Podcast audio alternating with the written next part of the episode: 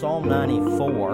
Uh, if you want to be turning there, I'm going to pray for us and for our time together, and uh, we're going to we're going to be talking uh, about anxiety. Um, anxiety. So Psalm 94. Let's pray.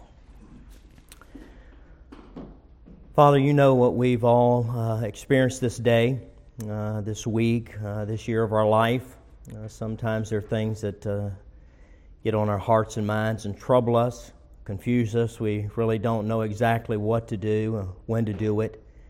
And surely Satan uh, would love to cloud our minds, confuse us, and keep us that way, but we know that your word, Lord, is uh, given uh, that we might find direction and purpose, and that uh, this body of flesh would not control us, but we'd be controlled by your spirit.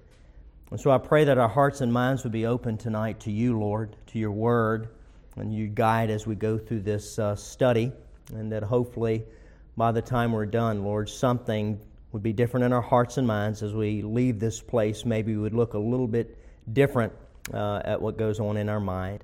Uh, we love you, and Lord, we know that uh, apart from you tonight, nothing will be accomplished. So we pray that you just guide us.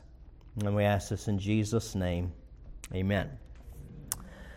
Uh, I served uh, almost 12 years in the Marine Corps. We talked about this, and uh, some of you, uh, of course, watching TV and stuff, we see a lot of wars that have gone on over the last 25, 30 years. To go back to Vietnam, and a lot of maimed people.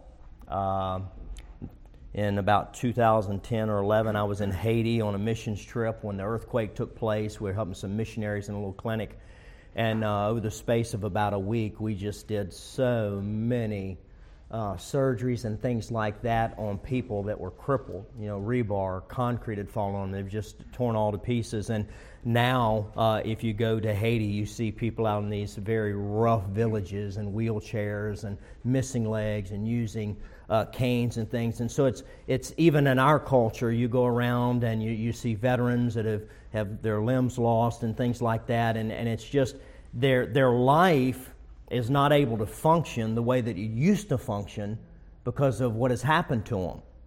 And anxiety is something that if we do not allow God to help us think right uh, about things that come into our minds, situations we deal with in life, you'll find that you will be crippled. Now, you may be walking around just like everybody else is walking around, but inside, you're messed up. There's no stability or anything like that. And so uh, I want to kind of talk about that tonight, uh, thinking in the idea of being a crippled Christian. Of course, that's definitely not the picture that the scriptures give us what we're supposed to be looking like. We're, we're seeing a prize, and uh, it's only one prize, and so we're supposed to be running for that prize so that we're going to get it and nobody else. That's the fervency with which we're to run the Christian race. And yet, Satan, he wants to come in and, and confuse us in our mind, trouble us in our spirit, and really cause us not to be able to do that, to be crippled in our uh, ability for the Lord. So turn over uh, to Psalm 94 if you're not already there. I want to read uh, Psalm 94 all the way down through verse number 19, uh, thinking about these thoughts we just mentioned. O Lord God, to whom vengeance belongeth, O God, to whom vengeance belongeth, show thyself. Lift up thyself, thou judge of the earth. Render a reward to the proud. Lord, how long shall the wicked, how long shall the wicked triumph? How long shall they utter and speak hard things, and all the workers of iniquity boast themselves? They break in pieces thy people, O Lord, and afflict thine heritage. They slay the widow and the stranger, and murder the fatherless. Yet they say, The Lord shall not see, neither shall the God of Jacob regard it. Understand, ye brutish among the people, and ye fools, will you be wise? He that planted the ear, shall he not hear? He that formed the eye, shall he not see? He that chastiseth the heathen, shall he not correct? He that teaches man knowledge, shall not he know? The Lord knoweth the thoughts of man, that they are vanity. Blessed is the man who thou chasteneth, O Lord, and teachest him out of thy law, that thou mayest give him rest from the days of adversity until the pit be digged for the wicked. For the Lord will not cast off his people, neither will he forsake his inheritance. But judgment shall return unto righteousness, and all the upright in heart shall follow it. Who will rise up for me against the evildoers? Or who will stand up for me against the workers of iniquity? Unless the Lord had been my help, my soul had almost dwelt in silence. When I said, My foot slippeth, thy mercy, O Lord, held me up. In the multitude of my thoughts within me, thy comforts delight my soul. Now, in talking about this passage and anxiety, if you look as I read in the very first verses, all the way down through verse number seven, the, the psalmist is looking at the wicked and they're prospering. He's, he doesn't understand. He's like, all of this is going on. The wicked are prospering, uh, and it seems like God doesn't care. I mean, have you ever got that point in your life you're going through a really tough or low time, and it's just like, where's God? Now, this, this person is a believing person in Jehovah, in God. And yet he's come to the place that it seems like God blessing us and directing our lives is not happening, but all of those people that deny and reject God are actually prospering. I mean, you can actually see that in our culture. It just seems like the more wicked a person is, the greater kingdom that they build. But if you go on down in verse number 8, something happened in this person's mind to where looking on the wicked and focusing on them, there was a change. Because in verse 8, all the way down through the end, he begins to basically preach a message. It's a wake up call, and he begins to talk about truths about God that is kind of helping him stabilize his mind. Okay? He said, He that formed the ear, can, will he not hear? Does he not hear what's going on? Doesn't he see what's going on? And then he said, Hey, my foot was slipping, but if it hadn't been the Lord that held me up, I would I would have been basically out of luck and or, or out of out of sorts. And so it, there was a big change there. And the ver- the verse that we're going to actually focus on tonight is verse number 19. But as we think about anxiety about being a victorious or a uh, successful believer or being one that is crippled and never really able to do much because all of the trouble in our mind, we have to understand that in our mind, that's where the battle is. Okay? If you, if you fail as a believer, it's because something doesn't click here. Okay? God, through His truth, is trying to change our mind about the way that we look at life, kind of like what I talked about last week about he wants us to focus on something, and as we focus on that thing, our perspective changes, the way we live the Christian life, and things like that. And so, if our if our perspective is wrong, like the psalmist was in those first seven verses, we're going to look at life really skewed. And, we're going to really get some ideas and thoughts about God that simply are not right. And in that, we're going to be the loser. Okay, we're going to be the one that struggle. Romans 7:23. Paul said, "I see a law in my members warring against the law of my mind and bringing me into captivity into the law of sin which is in my members." So Paul acknowledged there's this there's this war going on right here that that something is working against me to try to bring me into captivity trying to lock me up, to put chains on me, as it were. And of course, we know that's what Satan, the wicked one, wants to do. Um, in Ephesians 4:23, be renewed in the spirit of your mind. Okay, something happened here in the psalmist's mind to where he was messed up, and then his mind changed, and he began to think right about God and think right about what he was seeing out there. Um, that word "be renewed" means to renovate now, for 24 plus years, I did home improvements and renovations. And so, what you do, you go in there and you take out something that's defective, that's not working right, you tear it out, and you put something in new. And so, that's when this uh, uh, Paul's telling the Ephesians, you need to tear out these thoughts about God, about uh, life, uh, take the wrong ones out, and renovate your mind, put in good thoughts. And then in Romans 12, 2, one that we're probably very familiar with, he says, Be transformed by the renewing of your mind, that you may prove what is that good and acceptable and perfect will of God. Now, that's just three scriptures, but we know there's a lot of scriptures in the New Testament specifically that talk about this, this attack on our mind about Satan trying to get us to think wrong about ourselves. We talked a little bit about that last week, how Satan wants us to think wrong about ourselves, uh, about sin when we fail, when we fall short of what God would have for us. Uh, he wants us to think we're worthless and God is not going to use us and God's mad at us and all that, which is simply not biblically true. Biblically true. So we go to the scriptures and we find the truth and we renovate our mind. Uh, and so, whatever controls our thinking, if we think truthfully, if we think biblically, we're going to be successful. But if we allow Satan to come in and feed us a lie and we believe it, we begin to believe things that are not true, then all of a sudden our mind is confused, and as far as running the Christian race, uh, we're going to be crippled in that. So in verse number 19, it says, In the multitude of my thoughts within me, thy comforts delight my soul. Now, that word thoughts, it's cogitation, but it means disquieting thoughts. Now, sometimes when you read through the scriptures uh, and you see something like this, you, know, you say, well, in the multitude of my thoughts. Well, that could be good thoughts or bad thoughts if we just look at thoughts. But when you look at the word, it means disquieting thoughts, thoughts that trouble you. And so the psalmist is saying, in the multitude of all these thoughts that trouble me, God's comforts delight his soul. And so God has something for us for these disquieting thoughts. And the comforts, uh, look over to 2nd, uh, 2 Corinthians 7. You know, we can we can have comforts from the Word of God, but there's also uh, a ministry that, that God has given to you and I to be comforters.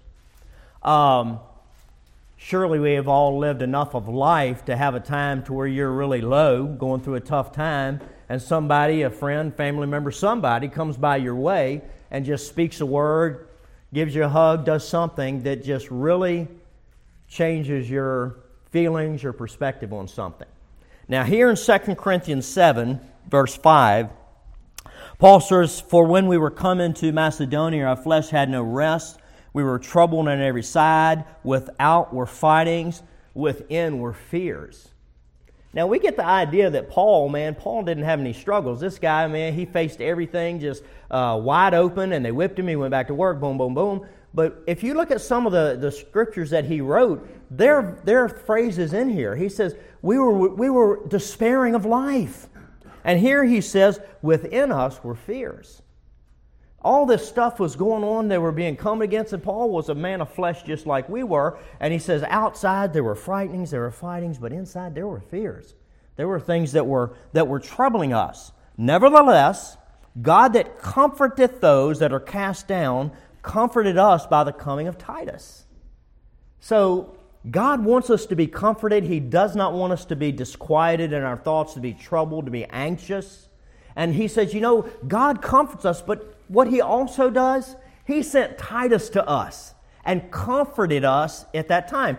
I know probably many of us, uh, you have uh, someone, coworker, friend, family member they have the loss of a loved one or something, we go to those family nights and we just want them to know we care. We're here for you. If there's anything we can do. And after that night or two or three weeks go by, they're still on our mind and we want to comfort them. We want to go because there is, there is power in that. Satan is going to be, especially in those times, getting people to question, you know, why did God allow this? Why is this going on? If God really loved me, I'm his child, why, why is he letting this happen?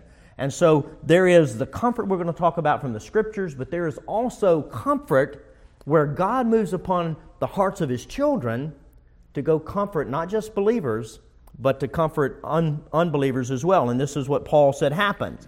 Um, Anxiety robs us of joy there again and cripples us from being the Christians that God would have us to be. Uh, the psalmist said in Psalm 61 2, From the end of the earth will I cry unto thee. When my heart is overwhelmed, lead me to the rock that is higher than I. I, I love this passage because there have been a lot of low times in my Christian life, and I go to prayer and I pray this. Lord, you know my heart's overwhelmed. I'm just overwhelmed right now. I don't understand what's going on. I'm overwhelmed lead me to the rock that is higher than I. And the picture is there of being uh, overwhelmed is to be shrouded in darkness. That's the, the word uh, phrase that it gives you in your concordance to be shrouded in darkness. It's just like you don't see a way out. This is not just, hey, I've had a bad day. This is being overcome with emotion and stuff. When my heart is overwhelmed, it's just, it's just so burdened down. Lord, lead me to the rock that is higher than I, and that rock is Christ. And the idea of being led to a rock is not underneath the rock, but to be set up firmly on the rock where, where you're fixed. And that is, of course, the opposite of being, you know, unstable in your thoughts. To be stable. And that's, that's kind of the idea that this is giving. giving. So, worry and anxiety, we'll see as we look at this, this next scripture, is actually opposite to faith. If we're going to grow as a believer, we have got to learn how to deal with these anxious and disquieting thoughts because we're never going to be able to be a very deep person of faith and strong in faith if we don't deal with this. Reason being, if every time a struggle or a trouble comes in our life and we get anxious and we fret and we worry, then that's not building our faith. But when we trust God and we believe His truth and we watch God continually ground us, put us on that rock, show us miraculous things as we go through these trials, you'll find that your faith is increasing more and more.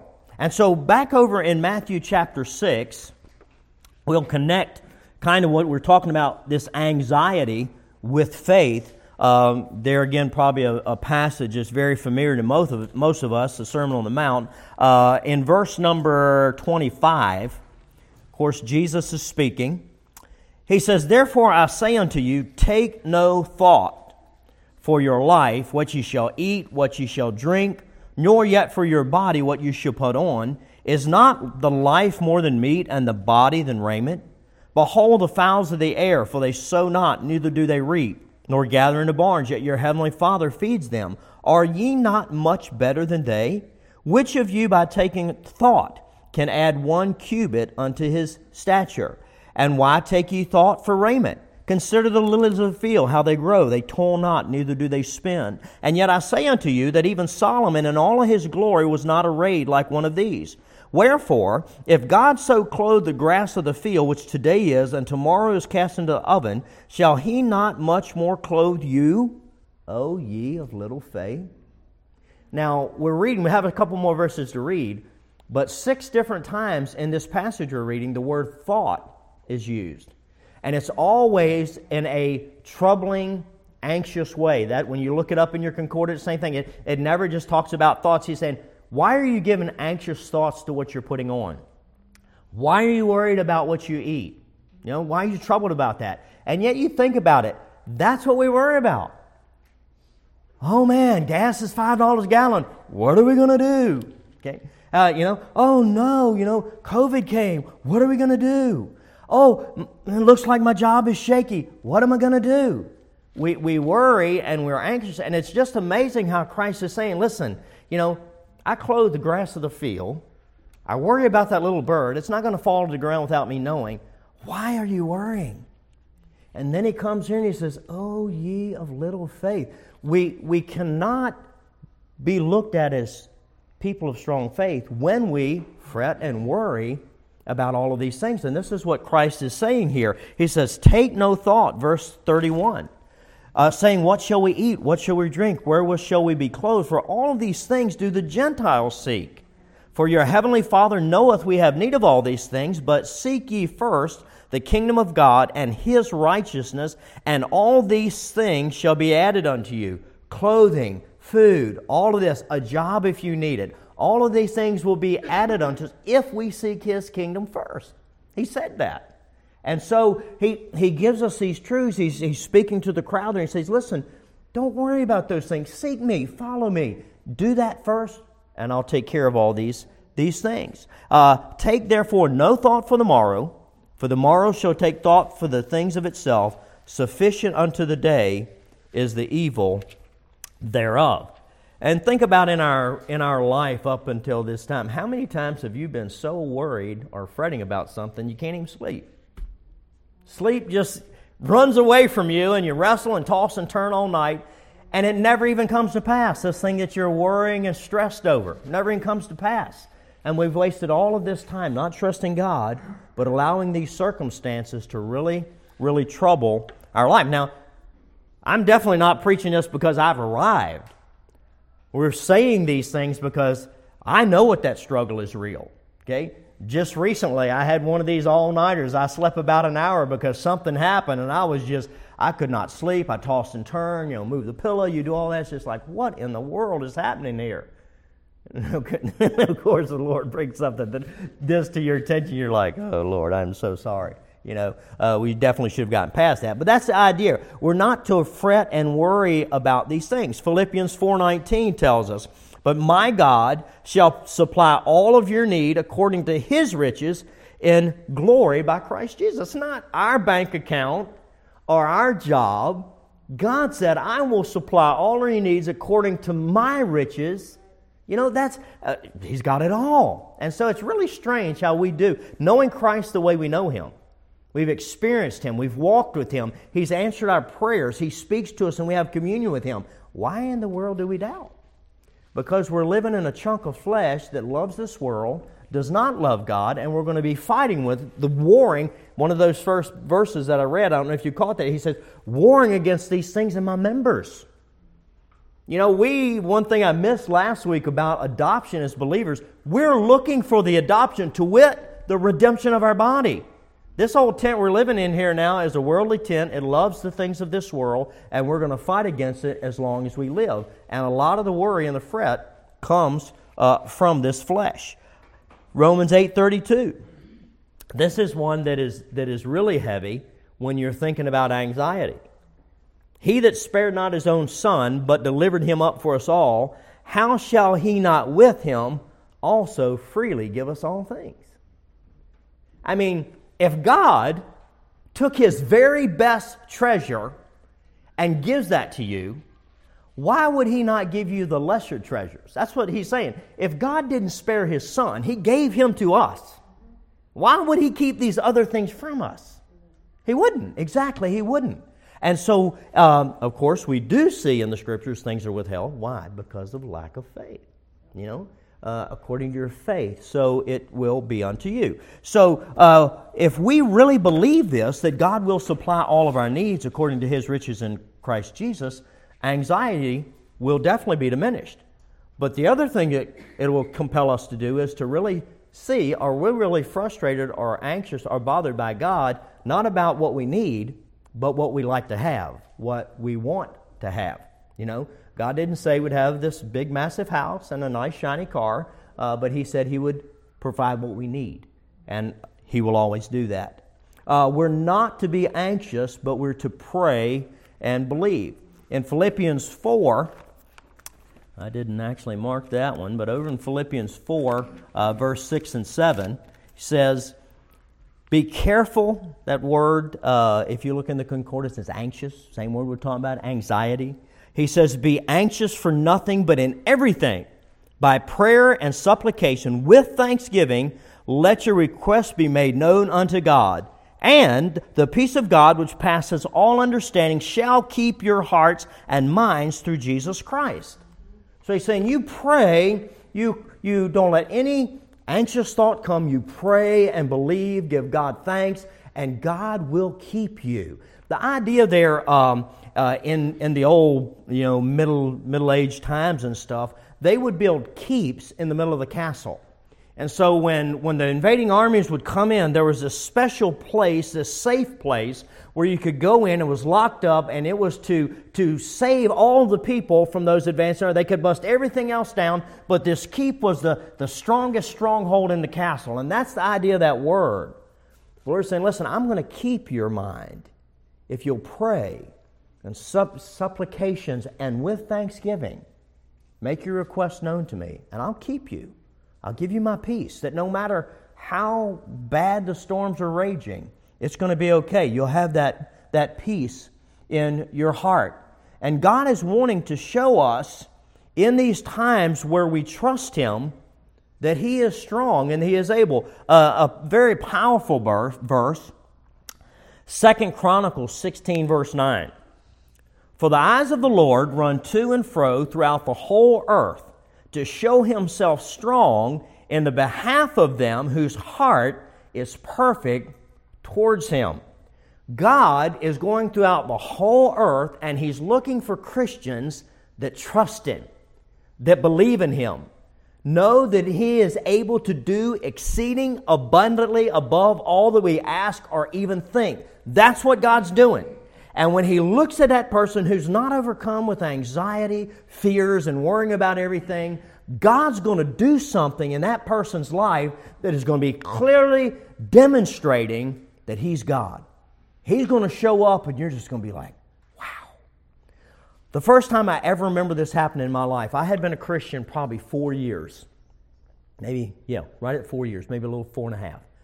I was stationed at Quantico, and uh, my daughter, my oldest daughter, Amber, uh, she was feeling really sick for a few days and uh, just wasn't getting better. So we took her over to the base infirmary, and uh, the doctors uh, were checking her out, and they came uh, running out to say, "Listen, we've got to get her to Bethesda right away. It, it, we think if her appendix hadn't ruptured, it's it's getting ready to. We've got to get her there." And so, I mean, immediately, I was like, "We got to get the church to pray." And so we called the church that we were going to. We said, listen, you got to pray for Amber. This is what's going on. They took in the ambulance. We are following behind them, you know, all the way up to Bethesda from Quantico, just praying. Our whole church was praying for us. They took her into surgery before we even got there. So we're sitting there in the waiting room.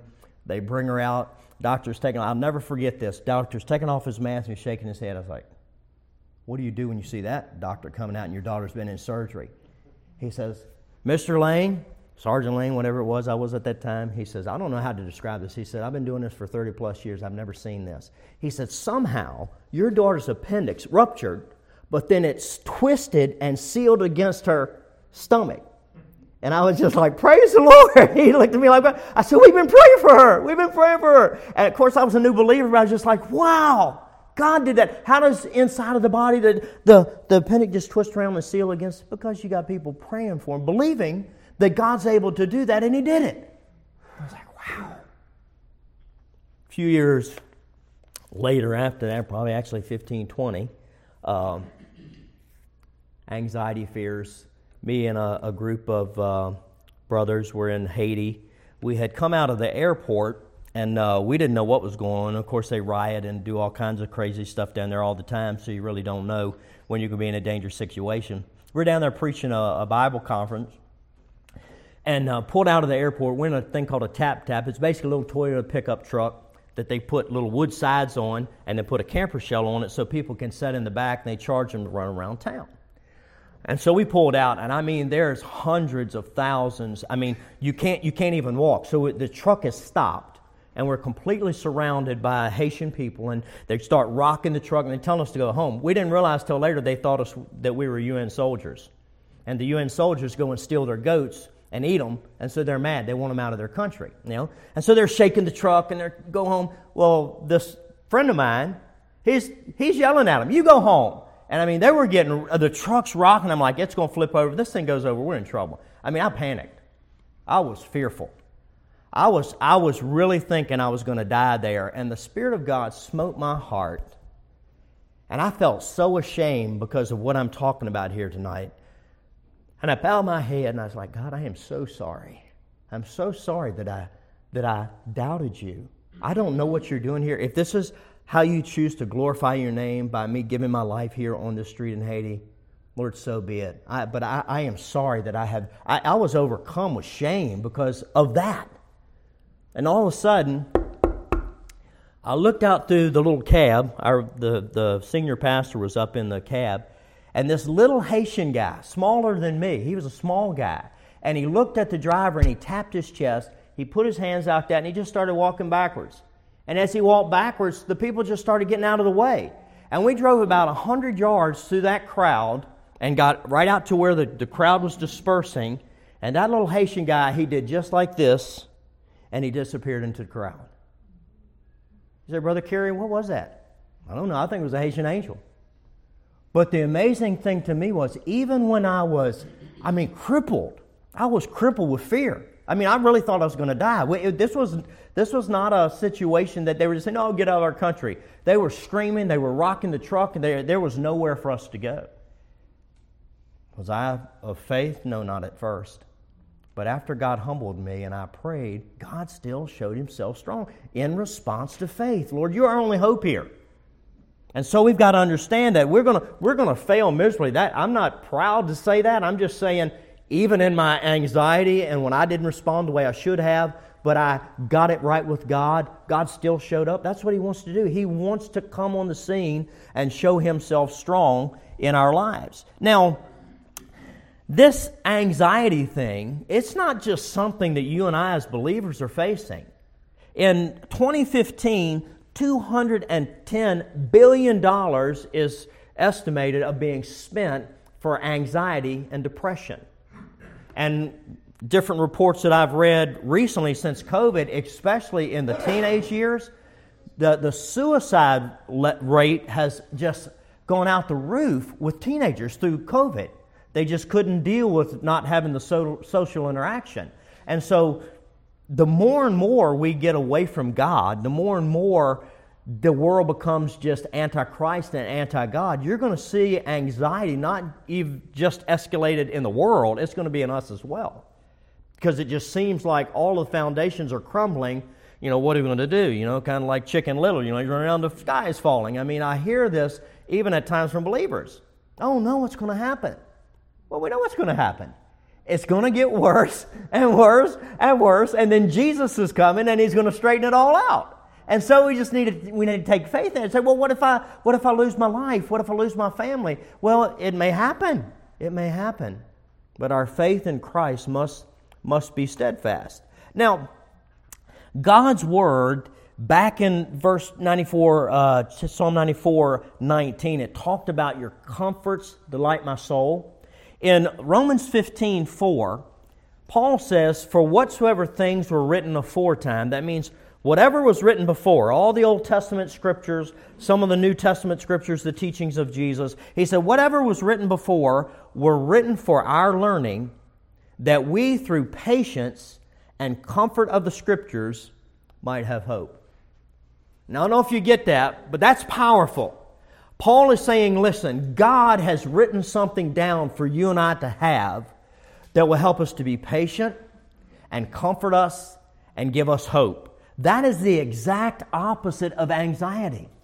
Anxiety comes when we get to get hopeless. What am I going to do if I lose my job? What am I going to do if I get cancer? Oh no, what is going to. It, it, it is a total opposite of what Paul says right here is that God gave us the scriptures for. He's given them to us that we can read them, that to help us to be patient, not anxious, comfort us, and give us hope. And so we don't want to be hopeless, and so we've got to take the comforts from the Word of God. Now, another psalm that's really kind of, I think, very powerful in this sense of uh, not being anxious and having the right perspective is Psalm 73.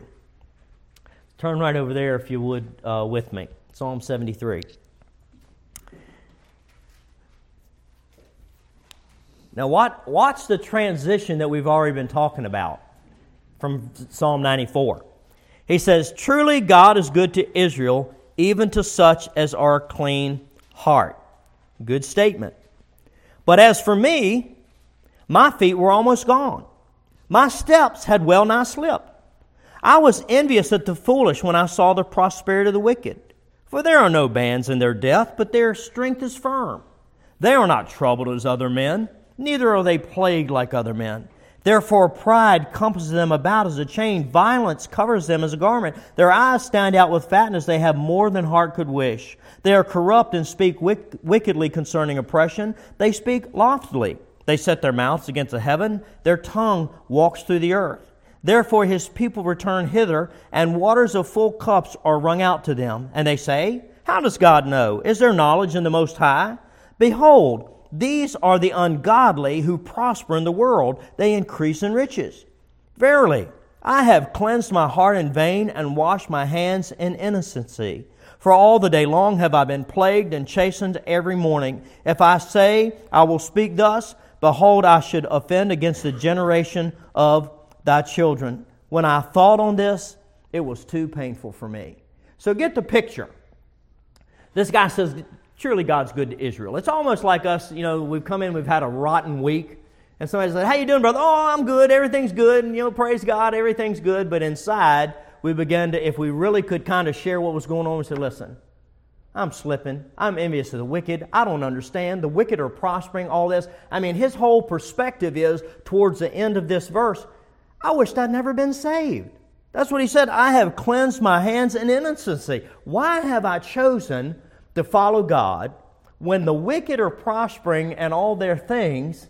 And here I am being chastened and punished, and it just seemed life is so hard, and I'm following God, and they're not, and they're doing so great. Isn't it interesting how most young people want to be a movie star or a singer or get rich? They don't follow the news. I mean, these are going through divorce after divorce. You know, this crazy trial that's going on now with these two movie stars. And I mean, you're just talking about misery. But yet, when we look at, hey, man, that guy's got a billion dollars. Man, you know what I could do with a billion dollars? Yeah, be miserable just like they are. You know, be empty just like they are. And this is what the psalmist is saying. Man, what's going on over there? And, and sometimes we as Christians, if we're not careful, we'll begin to think silly stuff like that, wrong stuff like that. I've been serving God all these years, and look, what do I have to show for it? Eternal life? you know, uh, missing hell, uh, being with Christ, enjoying the presence of the Holy Spirit and God uh, in that way. But something happens. In verse 17, he says, All of this was too painful for me to think about. I wished I'd never been saved until I went into the sanctuary of God. Then I understood their end. He went to the sanctuary of God. He heard something the scriptures were being read there. That happened at the temple, happened at the uh, uh, in, in churches. So we hear something and we are reminded, hey, listen, we know where they're headed and we don't want to head that way. He says, Surely thou didst set them in slippery places, thou cast them into destruction. How are they brought into desolation as in a moment? They are utterly, utterly consumed with terrors. As a dream when one awaketh, so, O Lord, when thou awakest, thou shalt despise their image. Thus my heart was grieved, and I was pricked in my reins. When, when we go to the Word, if we're really seeking God in our anxious times, we will be convicted. That's what he's saying. My heart's pricked. I'm grieved. God's dealing with me over this wrong thinking that I had going on. He said, Nevertheless, I'm continually with thee. Thou hast hold me by thy right hand. Thou shalt guide me with thy counsel, and afterward receive me to glory. Do you see the total transformation of his thinking? He was thinking all wrong. Then he went unto the sanctuary of the Lord. He heard something, and his whole perspective on life changed when he, when he began to think on God and God's truth. He says, Whom I have in heaven but thee. There is none upon earth that I desire besides thee. My flesh and my heart faileth, but God is the strength of my heart and my portion forever. Ever. For lo, they that are far from thee shall perish. Thou hast destroyed all them that go a whoring from thee. But it is good for me to draw near to God. I have put my trust in the Lord, that I may declare all thy works. Wow. One psalm and a total transformation from being anxious and dis- distressed and all confused in his mind to be leaving this thing. I'm trusting in God. He alone is my portion. Uh, I, that's what we have to do. And, and it's interesting if you don't have a regular time in the Word of God, Satan will really use that to confuse you about what truth is. It's very important to flood your mind with truth so when these lies of the devil come in, you'll be ready to confront him, to attack him. The help for the troubled mind is in the strength of God's truth. Psalm 119, verse 28, the psalmist said, My soul melts, means to drop or to stew for heaviness. And then he asked God, Strengthen now me according to thy word. We're, we need to be under the word, and we need to be in the word. You need to be under the Word because God has gifted men to be able to teach and to preach the Word of God, but you need to be in the Word because 1 John 2 27 says, We don't need any man to teach us. We've been given an anointing, which is the Holy Spirit of God, that will teach us and guide us into truth. So God has men that were to be under learning, but He also has the Spirit of God that wants to teach us and guide us into truth as well.